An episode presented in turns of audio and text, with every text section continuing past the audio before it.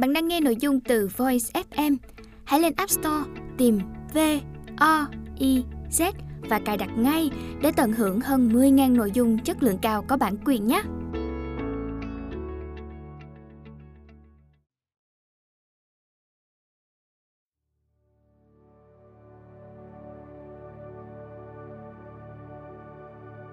Bạn đang nghe sách nói tại Voice, Thư viện sách nói First News. Mời các bạn lắng nghe quyển sách Chủ nghĩa khắc kỷ.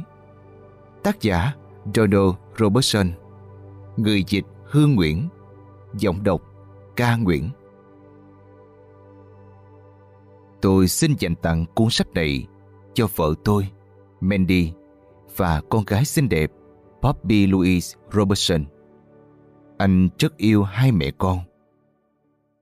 Tôi cũng xin cảm ơn tất cả những ai đã tham gia tuần lễ khắc kỷ và các dự án do giáo sư Christopher Gill và Patrick User của Đại học Exeter khởi xướng vì những lời khuyên bảo, hỗ trợ và ý kiến của các vị.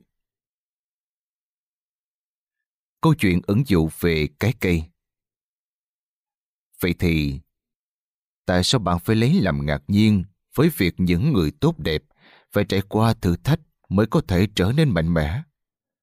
Không một cái cây nào có thể bám rễ sâu và cứng cáp, trừ phi nó bị gió quăng mưa quật. Bởi càng bị quăng quật, rễ cây càng ăn sâu bám chắc. Những cái cây yếu ớt là những cái cây lớn lên trong thung lũng yên bình ngập nắng. Bởi vậy, vì lợi ích của những người tốt đẹp, vì cái đích là để họ sống không e sợ bất cứ điều gì. Họ phải liên tục ở giữa những hồi báo động, phải nhẫn nại chịu đựng những biến cố khó khăn mà chẳng có ai giúp đỡ. Seneca on Providence Hết câu chuyện ẩn dụ về cái cây. Lưu ý về giới Tất cả các tác phẩm cổ đại đều do nam giới viết. Họ có xu hướng nhắc đến chủ nghĩa khắc kỷ nói chung theo thuộc tính nam. Tôi giữ lại cách viết này khi nói đến nhà hiền triết nhằm đảm bảo sự nhất quán với các văn bản nguồn. Nhưng tôi cũng cân nhắc việc thử thay đổi giới tính giả định đó khi nói về các nhà khắc kỷ ngày càng hiện đại. Để cho cân bằng, tôi thường gọi các môn đồ giả định của phái khắc kỷ là cô ấy. Zeno, người sáng lập phái khắc kỷ, bắt đầu quá trình rèn luyện triết học bằng cách theo học triết gia nổi tiếng phái khuyển nho là Grady, xứ Thebes suốt nhiều năm. Vợ ông này là Hippagia xứ Maronea, là một trong những nữ triết gia danh tiếng nhất thời cổ đại. Zeno và các môn đệ của ông có vẻ xem nam và nữ là ngang tài ngang sức, và các trường học của phái khắc kỷ cũng được biết đến là thường dân học trò nữ, một điều bất thường ở thời đó. Ngày nay chúng ta còn lưu trữ được hai bài thuyết giảng của triết gia khắc kỷ vĩ đại người La Mã, Musonius Rufus. Trong đó, ông lập luận rằng phụ nữ cũng có quyền hưởng nền giáo dục triết học giống như nam giới, bởi vì họ cũng có khả năng sở hữu những đức tính nền tảng giống như nam giới. Hai bài giảng đó có tên là Phụ nữ cũng nên học triết và các bé gái có nên được nhận nền giáo dục giống như các bé trai không? Hết lưu ý về giới.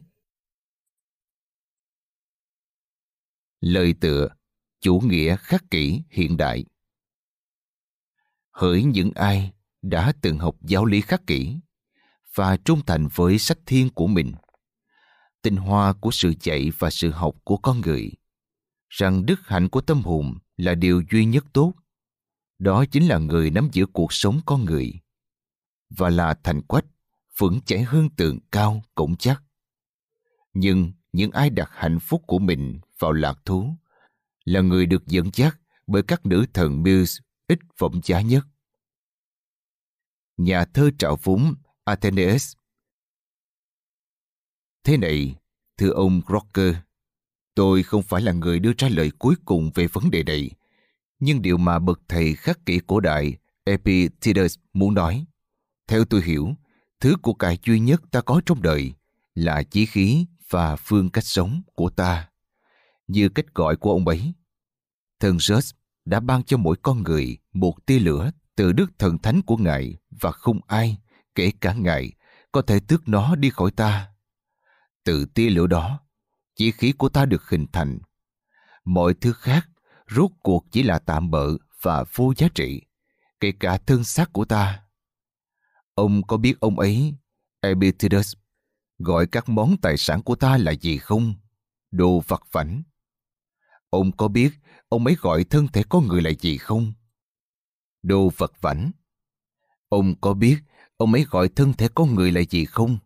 Là một chiếc bình đất sét chứa chà một lít máu. Nếu ta hiểu hết ý nghĩa, ta sẽ chẳng rên rỉ than vang, ta sẽ chẳng oán trách, ta sẽ chẳng đổ lỗi cho người khác vì những muộn phiền của mình và ta cũng chẳng đi nịnh bợ ai. Thưa ông Rocker, tôi cho rằng đó là điều Epictetus muốn nói. Tiểu thuyết gia A Man in Phone của Tom Wolfe Cuốn sách này nói gì? Cuốn sách này viết về chủ nghĩa khắc kỷ, một trường phái triết học được đề xướng bởi Zeno, xứ Citium tại Athens vào khoảng năm 301 trước công nguyên. Chủ nghĩa khắc kỷ tồn tại như một trào lưu triết học hoạt động mạnh mẽ trong suốt gần 500 năm và mới phục hồi tiếng tâm của nó trong vài thập niên qua. Tuy nhiên, đây cũng là một cuốn cẩm nang, hy vọng hướng dẫn được cho bạn những cách thức mà chủ nghĩa khắc kỷ đã đưa ra, hoặc chí ít là đóng góp vào triết lý sự sống cho thế giới hiện đại, một nghệ thuật sống hạnh phúc gồm cả lý trí và sức khỏe. Cuốn sách này không giống với những cuốn sách khác cùng chủ đề vì nó theo thế loại tự học, chia nội dung thành các phần dễ học, thiết kế theo cách hỗ trợ người học và lặp lại các thông tin quan trọng nhằm mục đích dễ ghi nhớ hơn. Nếu bạn hỏi các triết gia hiện đại ý nghĩa cuộc sống là gì, đa số họ có thể chỉ nhún vai và nói rằng đó là một câu hỏi không có câu trả lời. Tuy nhiên, từ xưa, mỗi trường phái triết học chủ chốt của triết học cổ đại đều đã đưa ra những câu trả lời mang tính cạnh tranh cho câu hỏi đó. Tóm lại, người theo thuyết khắc kỷ cho rằng mục tiêu, telos, kết cục hay mục đích của cuộc sống là sống một cách nhất quán trong sự hài hòa và hòa hợp với tự nhiên và nêu bật bản tính của chúng ta, những thực thể có lý trí và có tính xã hội. Điều này cũng được mô tả là sống theo đức hạnh, arete. Dù rằng bạn sẽ thấy tốt nhất nên hiểu từ này với ý nghĩa ưu tú.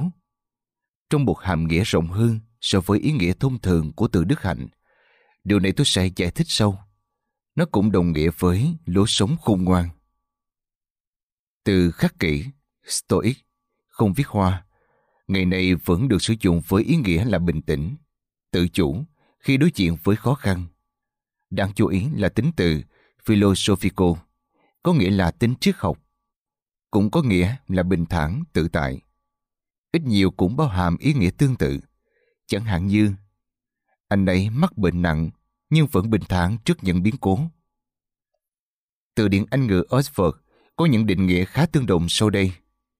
Philosophical bình thản, tự tại trước nghịch cảnh.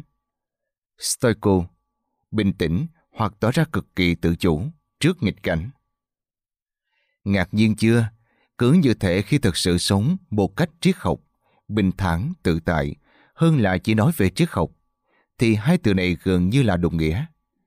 Bạn có thể nói chủ nghĩa khắc kỷ là tinh hoa của tư tưởng triết học như là một cách sống của phương Tây.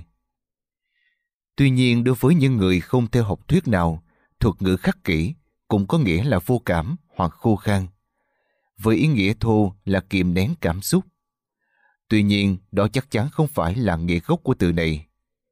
Nói cách khác, đó không phải là ý nghĩa của chủ nghĩa khắc kỷ, viết hoa. Do vậy, những người coi khắc kỷ, tính cách và chủ nghĩa khắc kỷ, một trường phái triết học Hy Lạp là một vốn đã có nhiều nhầm lẫn. Như chúng ta sẽ thấy, triết học khắc kỷ giống như hầu hết các triết lý phương Tây khác, thừa nhận mục tiêu cuộc sống là hạnh phúc. Những người theo thuyết khắc kỷ tin rằng điều này đồng nghĩa với yêu bản thân một cách có lý trí và thái độ thân thiện yêu mến người khác. Đôi khi được mô tả là lòng bác ái khắc kỷ hoặc tình yêu nhân loại.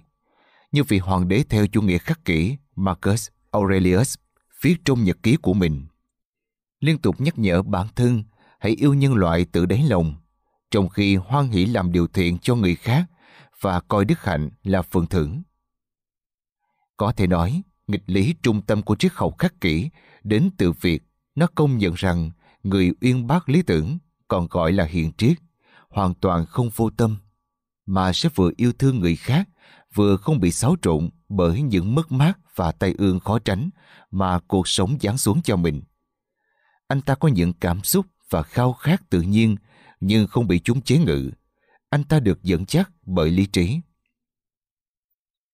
Trên thực tế, chủ nghĩa khắc kỷ cung cấp một kho những chiến lược và kỹ thuật phong phú nhằm phát triển sự dẻo dai về mặt tâm lý bằng cách thay đổi cảm xúc một cách lý trí và tự nhiên thay vì cố gắng kiềm nén chúng. Theo một ý nghĩa nào đó, chủ nghĩa khắc kỷ cổ đại là ông tổ của mọi phương thức tự lực. Các học thuyết và phương pháp thực hành của chủ nghĩa này đã truyền cảm hứng cho nhiều phương pháp hiện đại, cả về phát triển cá nhân lẫn liệu pháp tâm lý.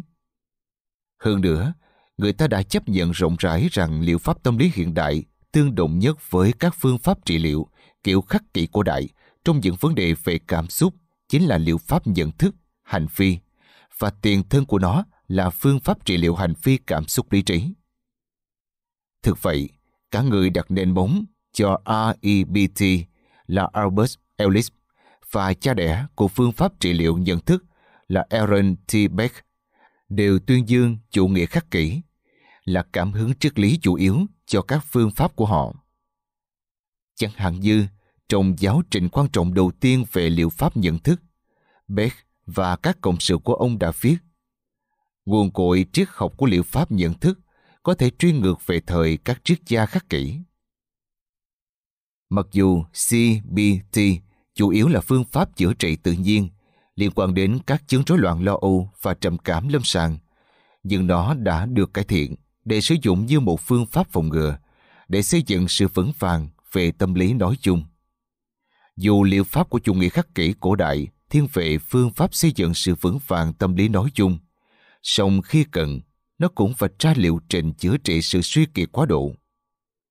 CBT lại tình cờ có được sự hậu thuẫn khoa học mạnh mẽ nhất từ tất cả các liệu pháp tâm lý khác. Vì vậy chúng ta đang xem xét một hệ thống các triết lý cổ đại được sử dụng trong việc xây dựng sự vững vàng về cảm xúc là động lực cho một liệu pháp hiện đại cực kỳ thành công với những dữ liệu đã được chứng minh về mặt khoa học. Chủ nghĩa khắc kỷ hiện đang trải qua một giai đoạn hồi phục tiến tâm.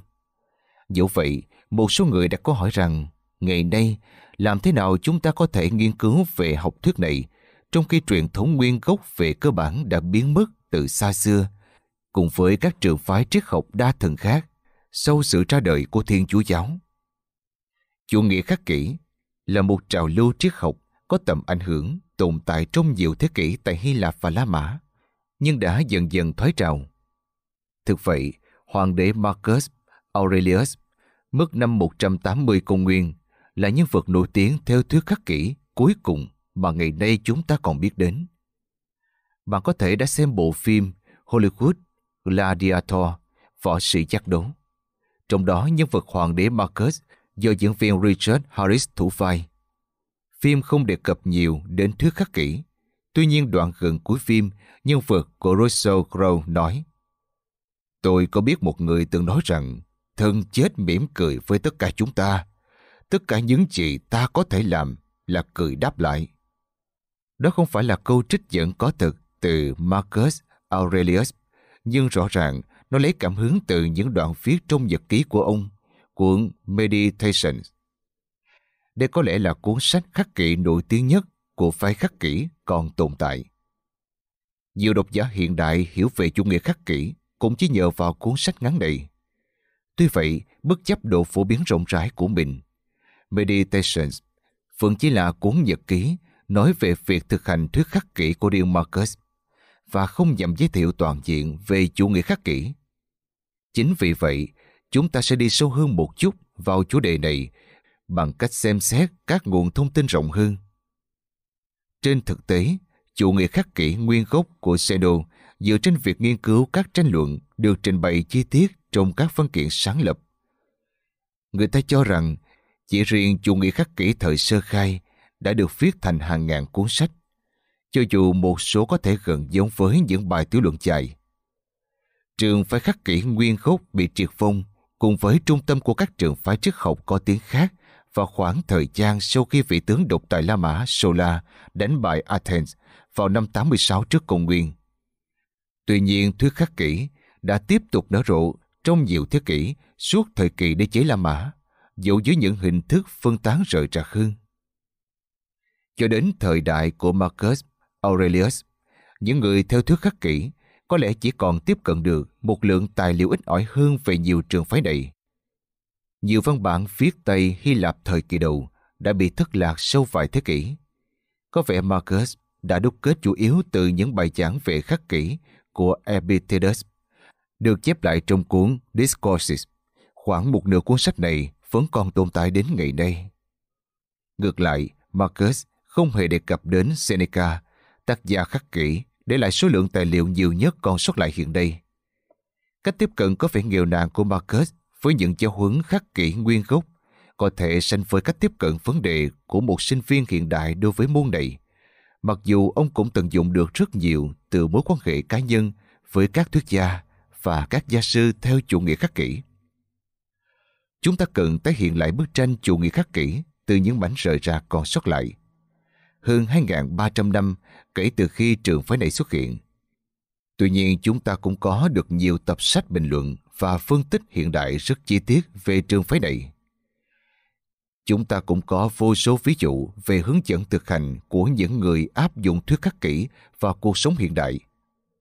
Chính vì vậy, về phương diện nào đó, chúng ta chẳng những không thua kém môn đồ khắc kỷ thời cổ đại, mà còn có những lợi thế mà họ không có được, bao gồm cả khả năng tiếp cận với các tài liệu mà có lẽ họ không được đọc. Một số nhà khắc kỷ cổ đại là những tác gia và thuyết gia rất năng nổ. Họ dành cả đời cho sự nghiệp giáo dục người khác. Thực vậy, các triết gia khắc kỷ thời kỳ đầu được cho là đã dạy rằng tất cả những người khôn ngoan đều có một tình yêu tự nhiên đối với việc viết những cuốn sách có thể giúp ích cho người khác. Do vậy, dẫu còn cách xa lý tưởng cao thượng của các nhà hiền trước, sinh viên khắc kỷ hiện đại có thể được kỳ vọng viết những cuốn sách tu thân hoặc viết các trang blog với mục đích hỗ trợ người khác và trao đổi ý kiến về sự liên hệ của chủ nghĩa khắc kỷ ở thời hiện đại. Không ai dám tự cho mình là khôn ngoan, nhưng mọi người đều nên dám nỗ lực để trở thành người khôn ngoan. Vai trò của một tác giả về chủ nghĩa khắc kỷ hiện đại có lẽ được mô tả tốt nhất qua những lời được cho là của Seneca. Ông nói với những người bạn khắc kỷ tâm huyết của mình rằng ông như một người bệnh nằm trên giường bàn với người bệnh nằm giường bên cạnh về việc liệu pháp chữa trị của mình đang diễn ra như thế nào. Và như chúng ta sẽ thấy, người theo chủ nghĩa khắc kỷ không nhận bậc thầy tinh thần nào bởi vì họ không tin có cái khôn ngoan đến mức hoàn hảo.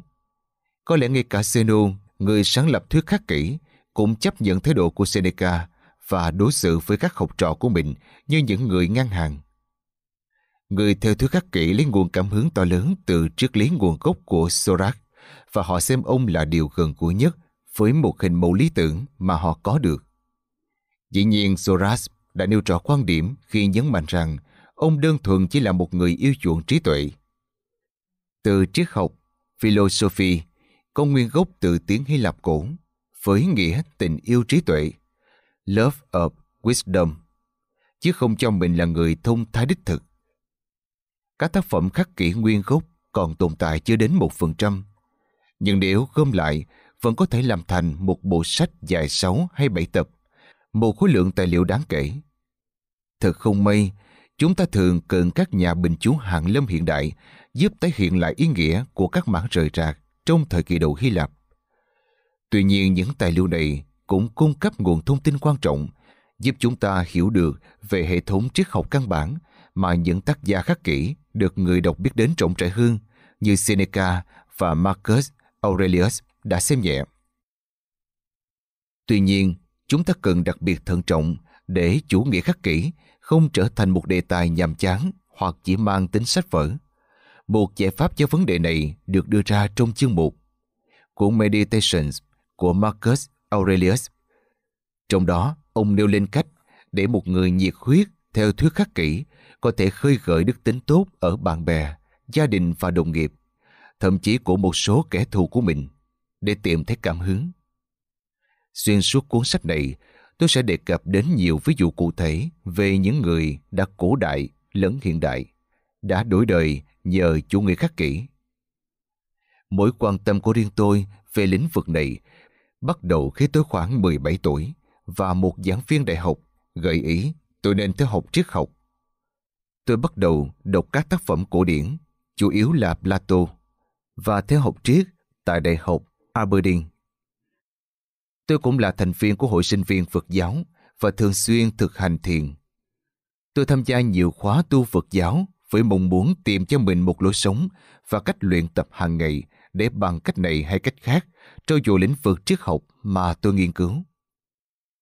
Sau khi tốt nghiệp, tôi thực tập và khởi sự hành nghề tư vấn và trị liệu tâm lý bởi vì tôi cảm thấy lĩnh vực này cho tôi một nghề nghiệp thiết thực, hữu ích, đồng thời có thể phun bồi cho mối quan tâm triết học của mình. Tôi luôn khát khao làm sao để ba thứ trị liệu, triết học và thiền càng hòa hợp với nhau càng tốt. Mặc dù vậy, phải đến vài năm sau đó, tôi mới được mở rộng tầm mắt trước kho lưu truyền phong phú các bài luyện tập tinh thần trong các tác phẩm triết học cổ của học giả lỗi lạc người Pháp Pierre Hadot. Chẳng hạn như cuốn Tạm dịch Triết học như một cách sống của ông. Những cuốn sách tuyệt diệu của Hadot đã nhóm lên trong tôi ngọn lửa yêu thích chủ nghĩa khắc kỷ và tạo cho tôi niềm hứng khởi, bắt tay vào biên soạn và công bố các bài viết ngắn về chủ đề này. Từ đó dẫn đến các bài luận dài hơn về chủ nghĩa khắc kỷ, được đăng trên một trong những tạp chí lớn về tư vấn và trị liệu tâm lý 2005 và cuối cùng là cuốn sách về chủ nghĩa khắc kỷ và liệu pháp tâm lý hiện đại, có tên gọi tạm dịch, triết học về liệu pháp nhận thức hành vi, triết học khắc kỷ như là liệu pháp tâm lý nhận thức và hữu lý 2010. Suốt gần 20 năm qua, tôi đã và đang nỗ lực đồng hóa chủ nghĩa khắc kỷ trong phạm vi các chiến lược hành nghề cụ thể, cũng như trong lối sống của mình. Tôi cũng có nhiều kinh nghiệm trong lĩnh vực thảo luận các khía cạnh của chủ nghĩa khắc kỷ với bệnh nhân mắc các chứng rối loạn lo âu hoặc trầm cảm. Với danh sách Bác sĩ trị liệu nhận thức hành vi CBT, quyển sách của tôi đã xuất bản trước đây trong bộ sách Tạm dịch tự rèn và cuốn, Tạm dịch, xây dựng khả năng phục hồi của bạn 2012 khai thác chủ nghĩa khắc kỷ liên quan đến liệu pháp CBT hiện đại, dựa trên thái độ lưu tâm và chấp thuận, xây dựng sự vững vàng về tâm lý. Do vậy, tôi quan tâm đến chủ nghĩa khắc kỷ vì tôi đồng tình với học thuyết cốt lõi của nó và cũng bởi tôi tin rằng việc thực hành thuyết này có giá trị thực tiễn trong cuộc sống hiện đại. Tuy nhiên, tôi cũng nhận thấy hầu hết các tác phẩm khắc kỷ còn sót lại, vô cùng đẹp đẽ và sâu sắc. Một phần sự hấp dẫn lâu bền của thuyết này nằm ở giá trị văn học của các bài viết như thư tự và tiểu luận của Seneca, cùng những cách ngôn của Marcus Aurelius. Tại sao phải tập trung vào đạo đức hậu khắc kỷ và liệu pháp tâm lý? Cuốn sách này không chia đều dung lượng cho tất cả các khía cạnh của thuyết khắc kỷ cổ đại.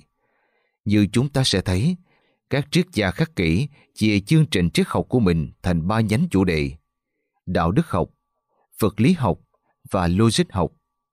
Những từ này chưa hẳn là cách dịch hoàn toàn chính xác, nhưng chúng là những từ thông dụng.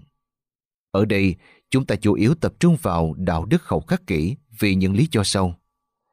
Chúng ta hiểu về đạo đức học khắc kỷ nhiều hơn so với vật lý học và logic học nhờ những bài viết còn tồn tại. Đặc biệt, các tác phẩm của ba cây đệ thụ khắc kỷ La Mã là Seneca, Epictetus và Marcus Aurelius cũng chủ yếu liên quan đến chủ đề này. Đây cũng là chủ đề trung tâm của thuyết khắc kỷ cuối thời La Mã nói chung. Độc giả hiện đại có xu hướng đặc biệt quan tâm đến đạo đức học khắc kỷ bởi vì mối quan hệ rõ ràng của nó với các liệu pháp tâm lý và tự lực đương thời, chẳng hạn như liệu pháp CBT trong khi đó một số tàn tích của nhánh vật lý học trên nền tảng thần học ngày nay có thể được cho là kém phù hợp và độc giả phổ thông khó có thể tiếp cận nhánh logic học cổ đại. Một số triết gia khắc kỷ quan trọng, dù không chính thống, chỉ tập trung duy nhất vào nhánh đạo đức học. Chẳng hạn như, chúng ta biết một trong những môn đồ của Zeno, Aristotle, Sergius đã hoàn toàn loại bỏ nhánh vật lý học và logic học. Nói rằng một cái thì quá cao vời, cái còn lại thì chẳng liên quan gì đến chúng ta, và rằng nhánh triết học duy nhất thực sự liên quan đến chúng ta là đạo đức học. Các triết gia khắc kỷ thường xem những bậc tiền bối khuyển nho của họ là bậc đặc biệt đáng kính trọng, và một số còn xem sự khắc khổ và cách sống đầy thử thách của họ là con đường tắt dẫn đến đức hạnh. Cho dù họ kiên quyết tránh các cuộc tranh luận triết học có tính kỹ thuật về logic học và vật lý học, sự khâm phục đối với cách sống của những người theo phái khuyển nho này được thể hiện đặc biệt rõ ràng trong cuốn Discourse của Epictetus, tài liệu đồ sộ duy nhất còn sót lại của một bậc thầy khắc kỷ thực thụ.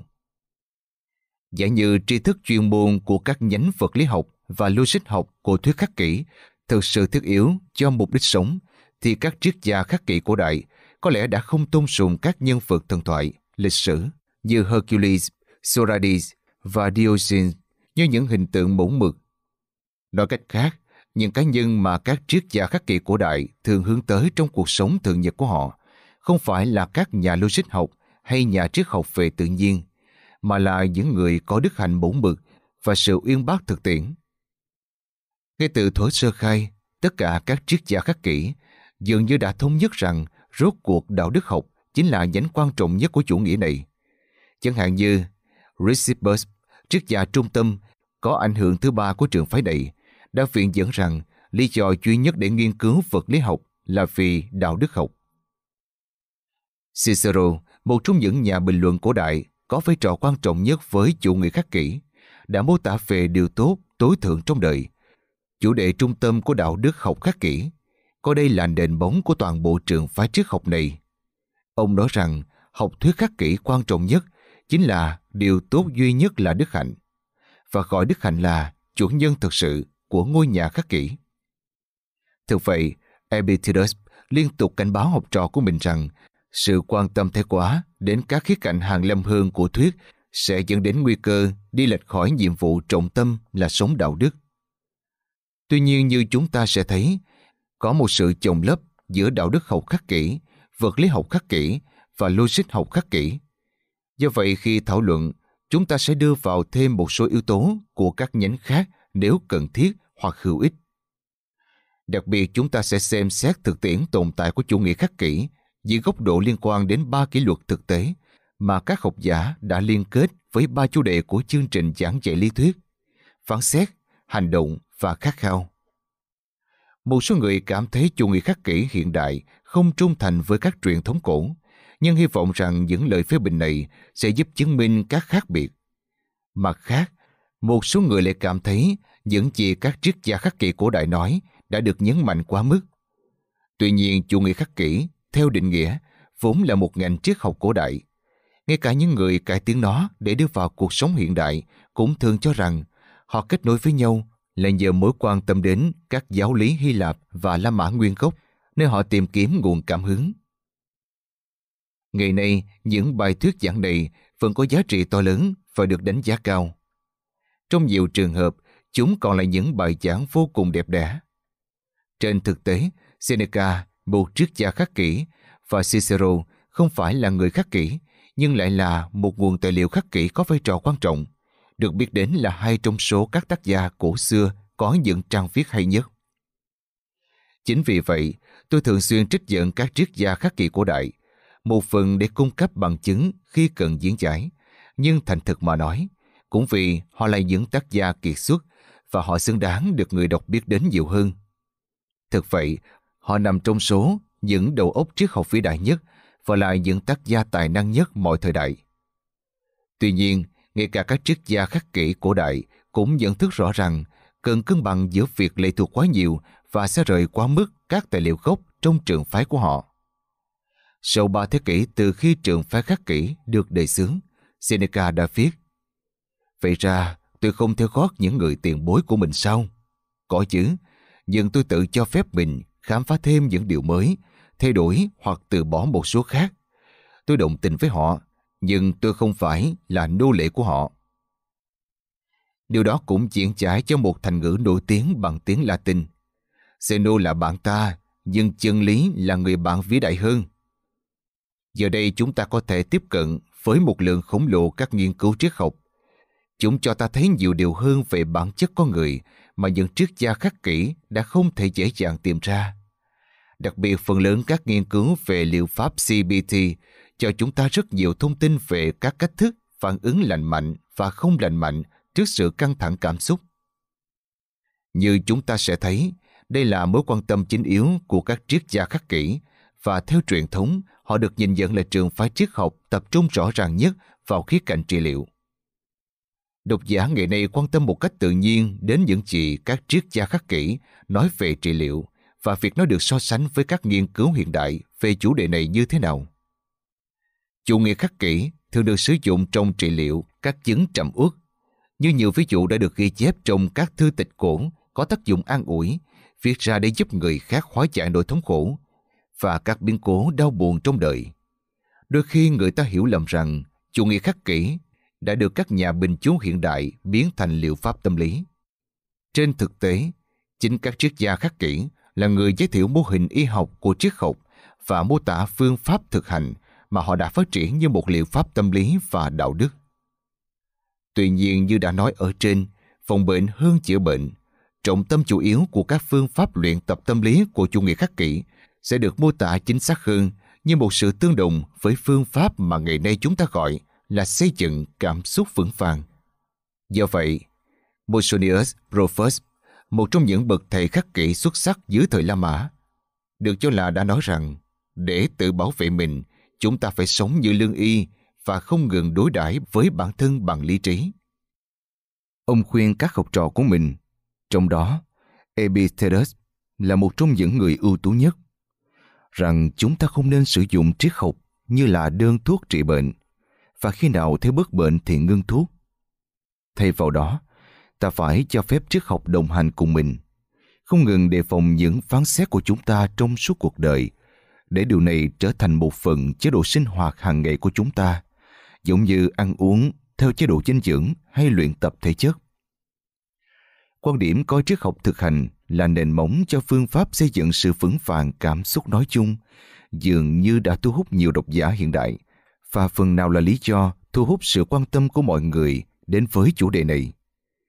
Cũng giống như trong thời cổ đại, những ai không thấy hài lòng với cuộc sống và cần chữa lành tổn thương cảm xúc thường bị hút vào thuyết khắc kỷ để tìm sự thanh thản trong tâm trí và mục đích sống. Như chúng ta sẽ thấy, cái mà phương pháp trị liệu cảm xúc nhắm đến, không có gì khác ngoài sự biến đổi tính cách. Đạo đức học khắc kỷ và trị liệu luôn song hành, nằm tại trung tâm của học thuyết và được xem là những khía cạnh hấp dẫn và liên quan nhất ngày nay. Tuy nhiên người ta cũng thấy một số khía cạnh trong thuyết khắc kỷ là vô cùng thách thức. Một số người sẽ bị đẩy lùi bởi lập trường đạo đức mà về cơ bản là không khoan nhượng của những khía cạnh này. Một số người khác lại thấy nó mới mẻ và hấp dẫn, thậm chí còn khá là cấp tiến và lý thú. Các triết gia khắc kỷ rõ ràng được xem là có tầm ảnh hưởng lớn trong thế giới triết học cổ đại. Ngay cả những người bất đồng với họ vẫn vô cùng ấn tượng vì quy mô và sự nhất quán trong tầm nhìn triết học của họ. Tuy nhiên họ cũng bị phê bình là đôi khi quá mơ hồ.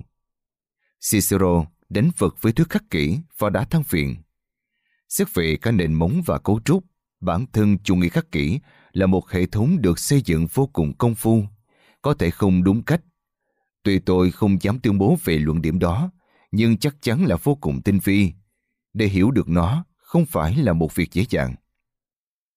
Cuốn sách này tập trung vào việc giới thiệu chủ nghĩa khắc kỷ trên khía cạnh thực tế, mà không khai thác chi tiết những phê bình về học thuyết. Tuy nhiên, tác phẩm The Finibus của Cicero, đã đưa ra một câu chuyện kinh điển về các tranh luận tương đối vô tư trong việc đồng tình và không đồng tình với học thuyết này. Bài luận của Plutarch về chủ đề các mâu thuẫn của chủ nghĩa khắc kỷ cũng là một phê bình kinh điển.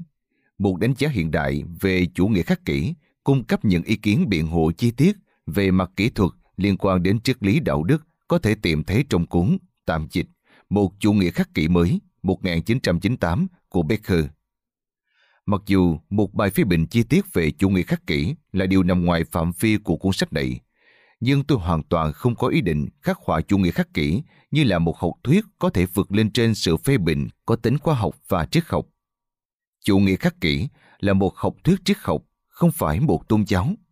Do vậy, độc giả nên suy nghĩ cẩn trọng về các tư tưởng của nó và nghi vấn nó một cách sâu sắc.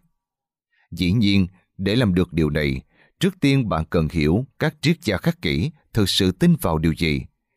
Vậy ta hãy bắt đầu đắm mình vào nó nhé.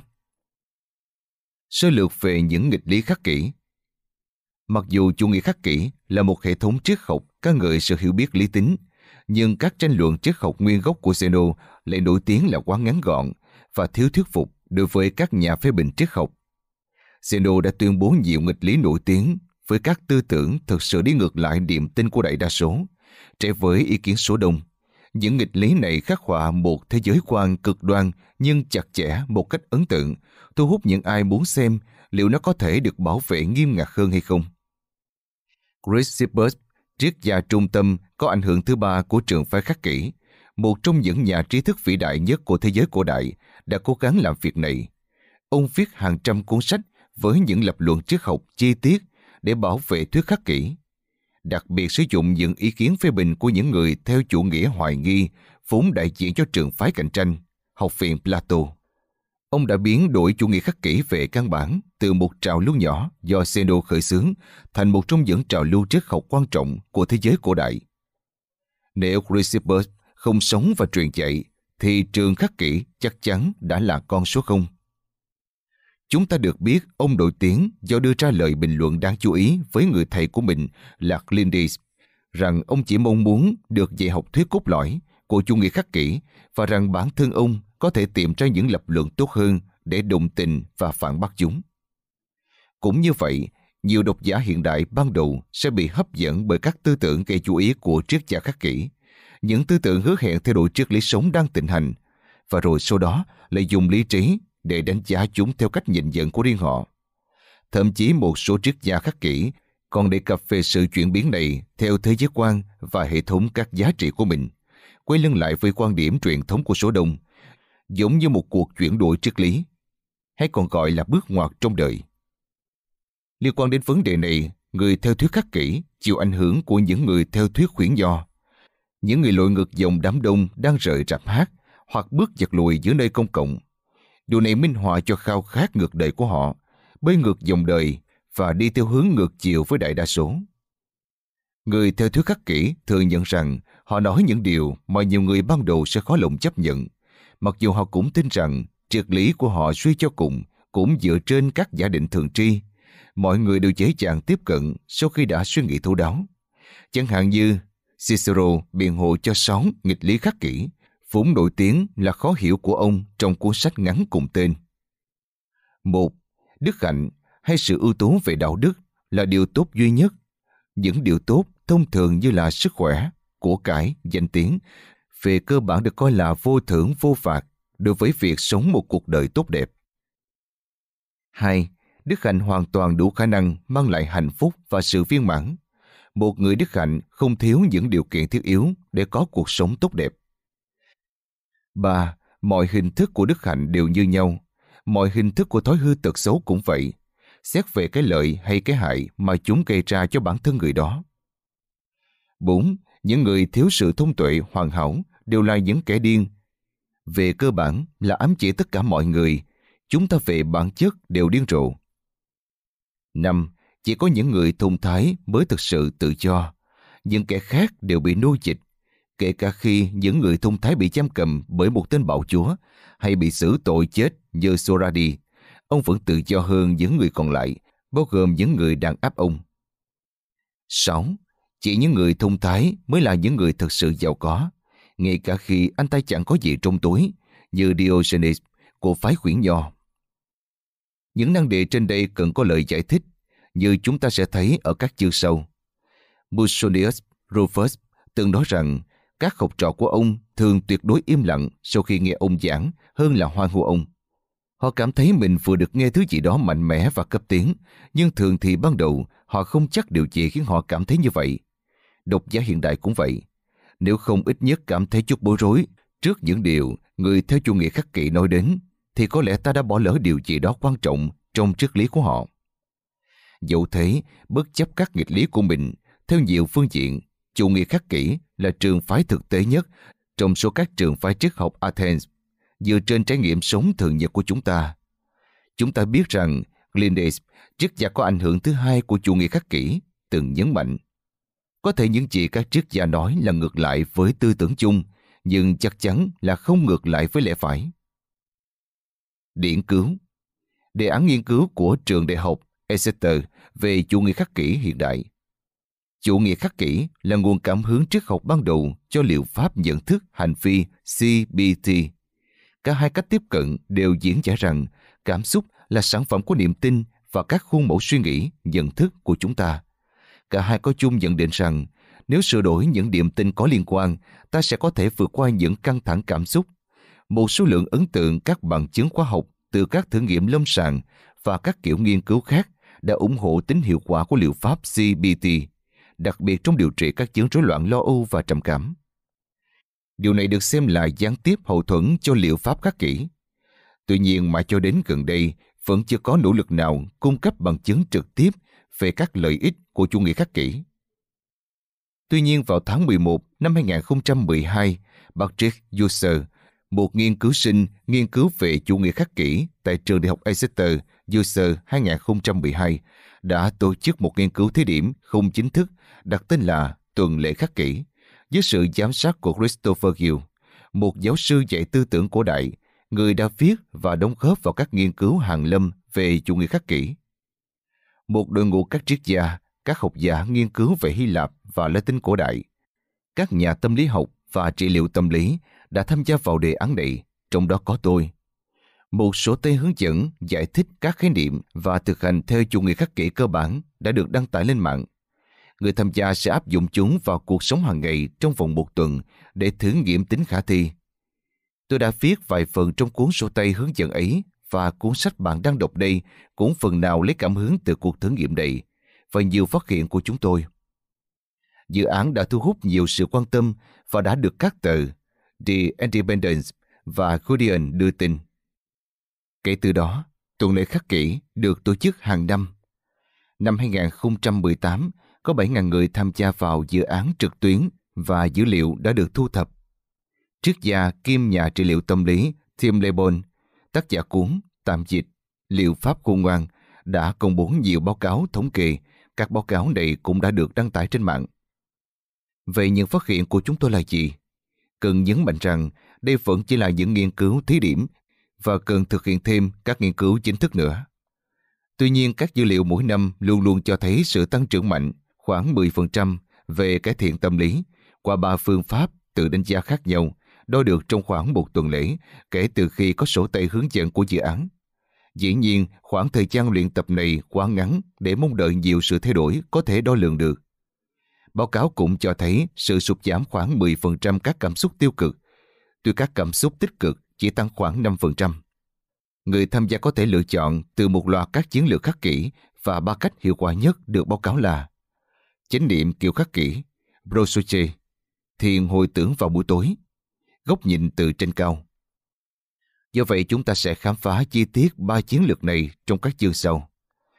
Dẫu sao khám phá chính của đề án nghiên cứu là có vẻ việc xây dựng một chế độ luyện tập theo phương pháp khắc kỷ, đủ đơn giản để học trong vòng vài ngày và áp dụng vào cuộc sống hiện đại là rất khả thi. Người tham gia thích thú, làm theo các bài tập luyện, đánh giá là chúng rất hữu ích và muốn thực hiện thêm. Các nghiên cứu ban đầu này không phải là các thí nghiệm khoa học được kiểm soát sát sao, nên chúng tôi rất thận trọng khi công bố các phát hiện của mình. Nhưng dữ liệu gợi ra rằng dù thực hành các bài tập theo phương pháp khắc kỷ chỉ trong một tuần cũng có thể tạo ra tác động tâm lý tích cực, có thể đo lường bằng các thang đo đã được khoa học kiểm chứng. Bạn có thể tham khảo thêm thông tin tại modernstoicism.com. Chủ nghĩa khắc kỷ trong thế giới hiện đại Chủ nghĩa khắc kỷ ngày nay thì sao? Ngày càng có nhiều người nghiên cứu về chủ nghĩa khắc kỷ. Họ ở khắp nơi trên thế giới, kết nối với nhau thông qua Internet. Chỉ cần gõ từ chủ nghĩa khắc kỷ trên Google sẽ chẳng mất nhiều thời gian để tìm thấy các phương pháp thực hành khắc kỷ vì có rất nhiều người tham gia các diễn đàn trực tuyến. Gần đây chúng tôi ước tính có khoảng 100.000 người là thành viên của các cộng đồng khắc kỷ khác nhau trên mạng. Tác giả Jules Evans mới đây cũng đã xuất bản cuốn Philosophies for Life, tạm dịch, triết học cho cuộc sống. Trong đó đưa ra nhiều ví dụ cụ thể về những người áp dụng triết lý cổ xưa, đặc biệt là chủ nghĩa khắc kỷ và các trường phái tư tưởng Socrates có liên quan vào cuộc sống hiện đại. Chủ nghĩa khắc kỷ đặc biệt phổ biến trong thế giới quân sự hiện đại. Chẳng hạn, Trung tá Thomas Charles, một cựu chiến binh mũ nồi xanh, đã chạy một chương trình xây dựng sự vững vàng tâm lý cho hàng ngàn quân nhân trong quân đội Hoa Kỳ, đúc kết từ triết học khắc kỷ và các yếu tố của liệu pháp CBT. Dữ liệu thu thập được từ bản trả lời câu hỏi của 900 người tham gia chương trình huấn luyện sự vững vàng cho chiến binh. Theo thuyết khắc kỷ của ông đã gợi ra những kết quả tích cực. Chẳng hạn, các thống kê cho thấy những người này cảm nhận chương trình huấn luyện thực sự giúp họ trở nên vững vàng hơn trong quá trình thi hành nhiệm vụ quân sự cũng như khi trở về nhà. Cuốn tạm dịch các chiến binh khắc kỷ triết học cổ đại đằng sau trí óc nhà binh của giáo sư Nancy Sherman, cựu giáo sư ưu tú ngành đạo đức học ở Học viện Hải quân Hoa Kỳ, cũng đã khai thác mối tương quan giữa triết học khắc kỷ với các giá trị quân đội đương đại. Mặt khác, nhiều người có thể đã biết về chủ nghĩa khắc kỷ qua cuốn tiểu thuyết nổi danh của Tom Wolfe, cuốn tạm dịch Một con người toàn vẹn 1998. Hai trong số các nhân vật chính của cuốn tiểu thuyết này đã cải cách niềm tin sang chủ nghĩa khắc kỷ vào các thời điểm then chốt và việc vận dụng triết lý khắc kỷ của họ đã trở thành trung tâm của cao trào câu chuyện. Do đó, nửa sau cuốn sách đề cập đến rất nhiều câu trích dẫn từ Epictetus, một trong các nhân vật tình cờ đọc các tài liệu về khắc kỷ trong thời gian ở tù. Khi được hỏi anh có xem mình là một người khắc kỷ không, Korat nói, Tôi chỉ mới đọc về nó thôi. Korat nói, nhưng tôi ước giá có ai đó bên cạnh hôm nay, ai đó mà ta có thể tìm đến, theo cách mà các học trò tìm đến Epictetus. Ông biết đấy, ngày nay người ta nghĩ về khắc kỷ như là những người nghiến răng để chịu đau đớn và thống khổ, nhưng hoàn toàn không phải vậy. Người khắc kỷ thực ra là những người trầm tĩnh và tự tin đối mặt với bất cứ thứ gì người ta ném vào họ. Nếu ông đối với một người khắc kỷ, nhìn đây, hãy làm những gì tôi bảo. Nếu không tôi sẽ giết anh. Anh ta sẽ nhìn vào mắt ông và nói, anh cứ làm những gì anh phải làm, còn tôi cũng sẽ làm những gì tôi phải làm. Và tiện đây, tôi đã nói với anh rằng tôi bức tử chưa ấy nhỉ? Có một cuốn sách rất hay hướng dẫn về cách ứng dụng chủ nghĩa khắc kỷ trong thế giới hiện đại. Cuốn tạm dịch, Sự thanh thản khắc kỷ của Keith Seddon. Dựa trên một khóa học tại nhà của ông về nghệ thuật sống của người khắc kỷ. Ông giải thích về thuyết này một cách đơn giản như sau. Một người khắc kỷ có lẽ được coi là người không ngừng nhắc nhở bản thân rằng cảnh ngộ của anh ta cũng không đến nỗi quá tệ như vẻ ngoài và năng lực xử lý. Với sự trợ giúp của triết lý này, các nỗi giận dữ vặt vảnh hàng ngày cũng như các biến cố tây ương của chúng ta là vượt trội hơn nhiều so với những gì ta vẫn tưởng. Tuy nhiên, cuốn sách giới thiệu chủ nghĩa khắc kỷ, phổ thông bán chạy nhất có lẽ là cuốn Tạm dịch, hướng dẫn sống đẹp, nghệ thuật cổ đại của niềm vui kiểu khắc kỷ 2009 của William Irving. Do vậy, Irving thừa nhận rằng có nhiều điểm quan trọng trong cuốn sách của ông xa rời thuyết khắc kỷ theo như cách hiểu truyền thống. Chẳng hạn như, ông cho rằng trọng tâm của cuốn sách là để đạt được sự tĩnh tâm hơn là đức hạnh. Dù có nguồn gốc từ các triết gia khắc kỷ cổ đại, thì phiên bản hậu duệ của chủ nghĩa khắc kỷ là vì vậy mà không giống với chủ nghĩa khắc kỷ được bất kỳ triết gia khắc kỷ cụ thể nào ủng hộ. Cũng có thể là phiên bản mà tôi phát triển về nhiều mặt sẽ không giống với triết lý đã từng được dạy trong các trường khắc kỷ thời cổ. Về vấn đề này, nhiều triết gia khắc kỷ chính thống có thể phản đối rằng sự tĩnh tâm thông thường được nhìn nhận là hiệu quả thứ yếu, tích cực của đức hạnh, chứ không phải là mục tiêu của chính cuộc sống. Nói khó nghe một chút, thì nếu như xem sự tĩnh tâm thực sự là mục tiêu sâu cùng của cuộc sống, thì chỉ cần sử dụng thuốc an thần là đủ.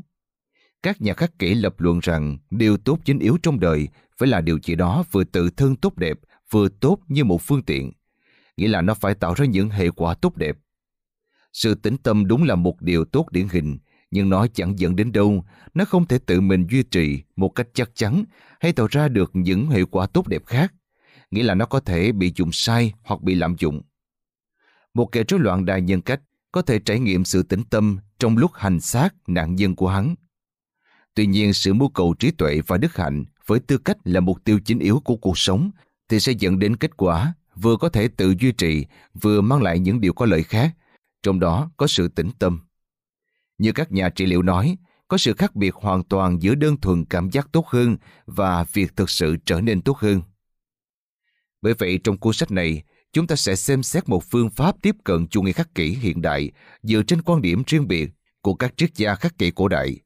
Chúng ta sẽ đặt chủ nghĩa khắc kỷ trong bối cảnh lịch sử của nó và xem xét nền tảng của trường phái này, đặc biệt là các hậu thuyết đạo đức, cốt lõi vốn được người xưa xem là tinh hoa của chủ nghĩa khắc kỷ.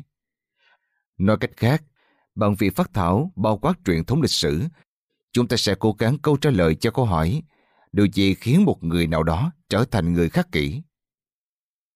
Bài tụng ca thần Sớt của người khắc kỷ Hãy dẫn dắt con hỡi thần Sớt và người hỡi định mệnh.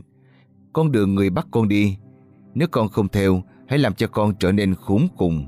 Con sẽ theo người. Ai sẵn sàng sẽ được số phận dẫn chắc. Người nào do dự sẽ bị bỏ lại.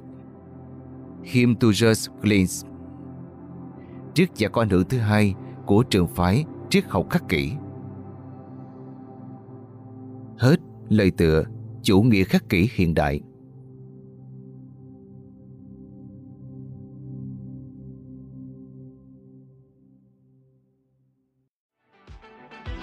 Voi FM Ứng dụng sách nói chất lượng cao Kho sách nói lớn nhất Việt Nam. Từ các tác giả sách bán chạy nhất Cùng nhiều thể loại nội dung khác Podcast, sách tóm tắt, truyện thiếu nhi, thiên và ngủ. Chia theo các hạng mục dễ tra cứu Và được thể hiện qua các dòng đọc mượt mà. Hẹn giờ tắt để nghe trước khi ngủ. Điều chỉnh tốc độ nghe phù hợp với bản thân tải xuống để nghe không cần mạng. Chế độ lái xe, thao tác đơn giản và an toàn. Gần 20.000 người đã sử dụng và hài lòng, còn bạn thì sao? Tải ứng dụng Voi FM trên App Store hoặc Google Play để được nghe thử miễn phí ngay hôm nay. Voi FM, lắng nghe mọi lúc, bên bạn mọi nơi.